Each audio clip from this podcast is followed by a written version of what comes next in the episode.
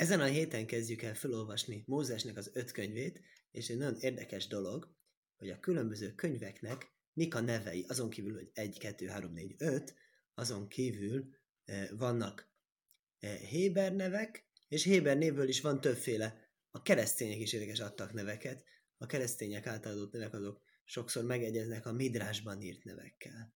Az az érdekes dolog, amit hallottam, de az első könyvnek ugye a legközismertebb neve az, hogy kezdetben.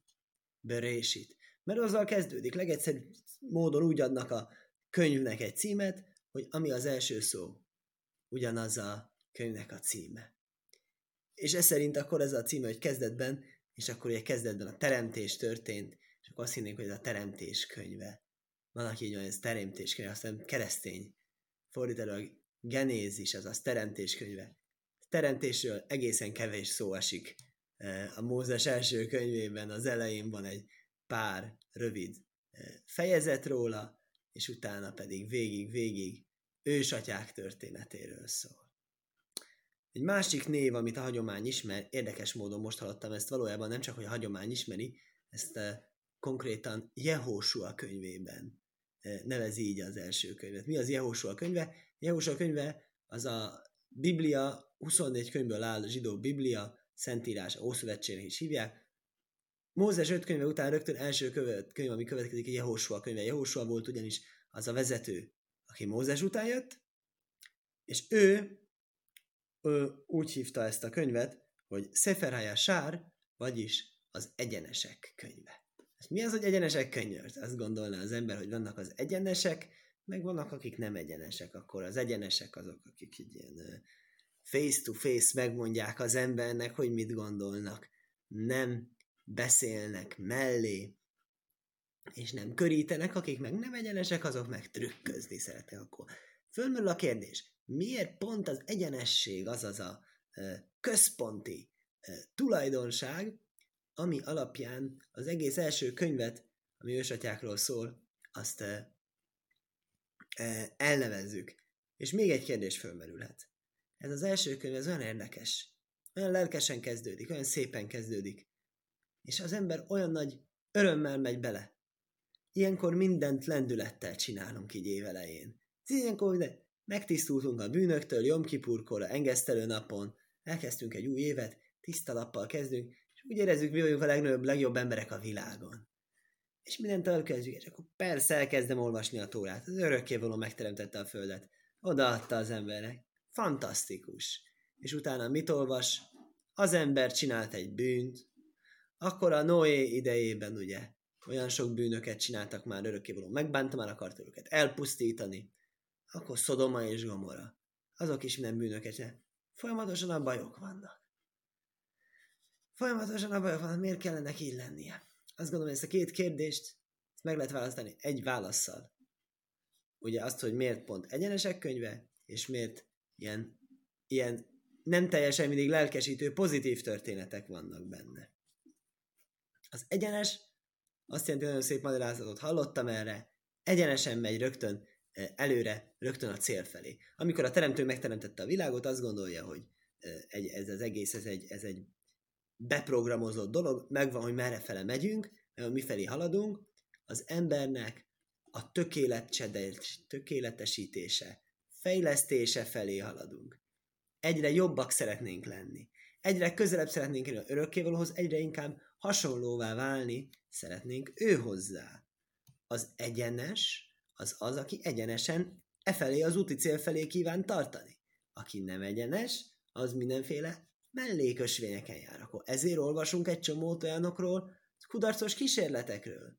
Mert amikor az emberiség elkezdődött, akkor nem mindenki rögtön előre ment egyenesen. Érdekes módon, azt hiszem pontosan a Kohelet könyvében, ami szukottkor olvastuk föl Salamon királynak a Kohelet könyvéből, Prédikátor könyvéből, pont abban olvastuk, örökkévaló, az embert egyenesnek alkotta, de ők kerestek sokféle kiszámítást, vagyis más gondolataik voltak, mint az örökkévalónak. Ezért egyenes ezért egyenes. Mi ebből nekünk a tanulság? Eleve, hogyan voltak ők egyenesek?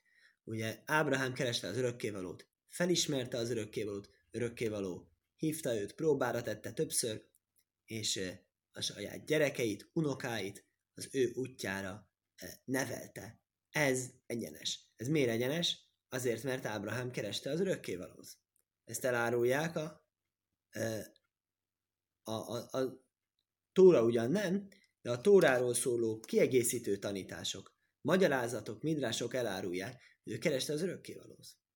Az örökkévaló természetesen meghagyta az embernek azt a lehetőséget, hogy ha tényleg akarja, akkor, akkor, akkor tudja keresni. Ez nem ingyen van. Miért nem véletlen az, hogy olyan sok emberből egyetlen egy ember csak az Ábrahám volt, aki érdeklődött, mert nyilván ez egy, nem egy, egy kihívások nélkül való út volt. De mégis ő kereste. És akkor mi a helyzet az Ábrahám után jövő nemzedékekkel?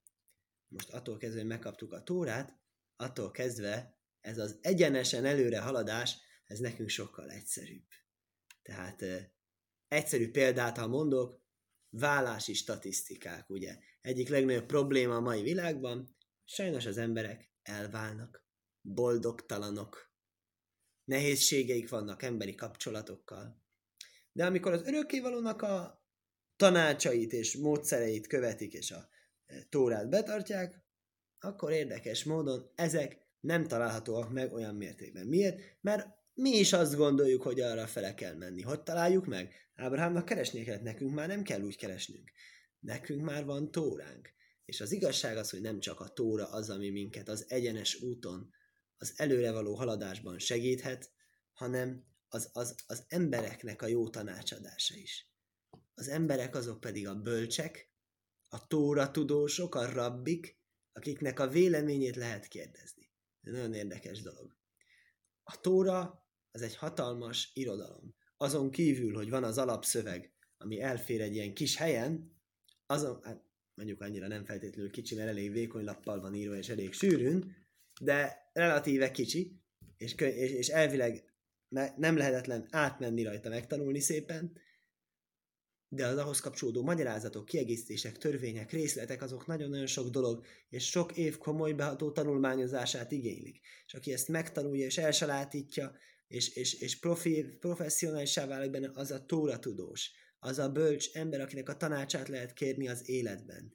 És én el tudom mondani, tanúskodni tudok a saját életemről, hogy én igyekeztem mindig nehéz döntés előtt életben megkérdezni rabbit, megkérdezni Tóra tudóst, Talmud tudóst, mit mond, mi, mi ilyenkor helyes döntés, mi lenne ilyenkor bölcse, külső szemlélőnek a bölcsességét. És ez is abban segíti az embert, azt gondolom, hogy az egyenes úton tudjunk járni. Nekünk, akik most élünk, Tóra adás után, Tóra tudósok elérhetőek a számunkra, meg tudjuk őket kérdezni. Sokkal egyszerűbb dolgunk van abban, hogy ne tévedjünk el az élet labirintusában, mint ami volt az Ábrahám idején, hogy Ábrahám volt egy a sokból, aki nem tévedt el, és, és a többiek pedig tévegtek, és nem egyenes úton haladtak. Ilyen érdekes dolgot lehet tanulni, abból, hogy az első könyvet úgy hívják, hogy az egyenesek könyve.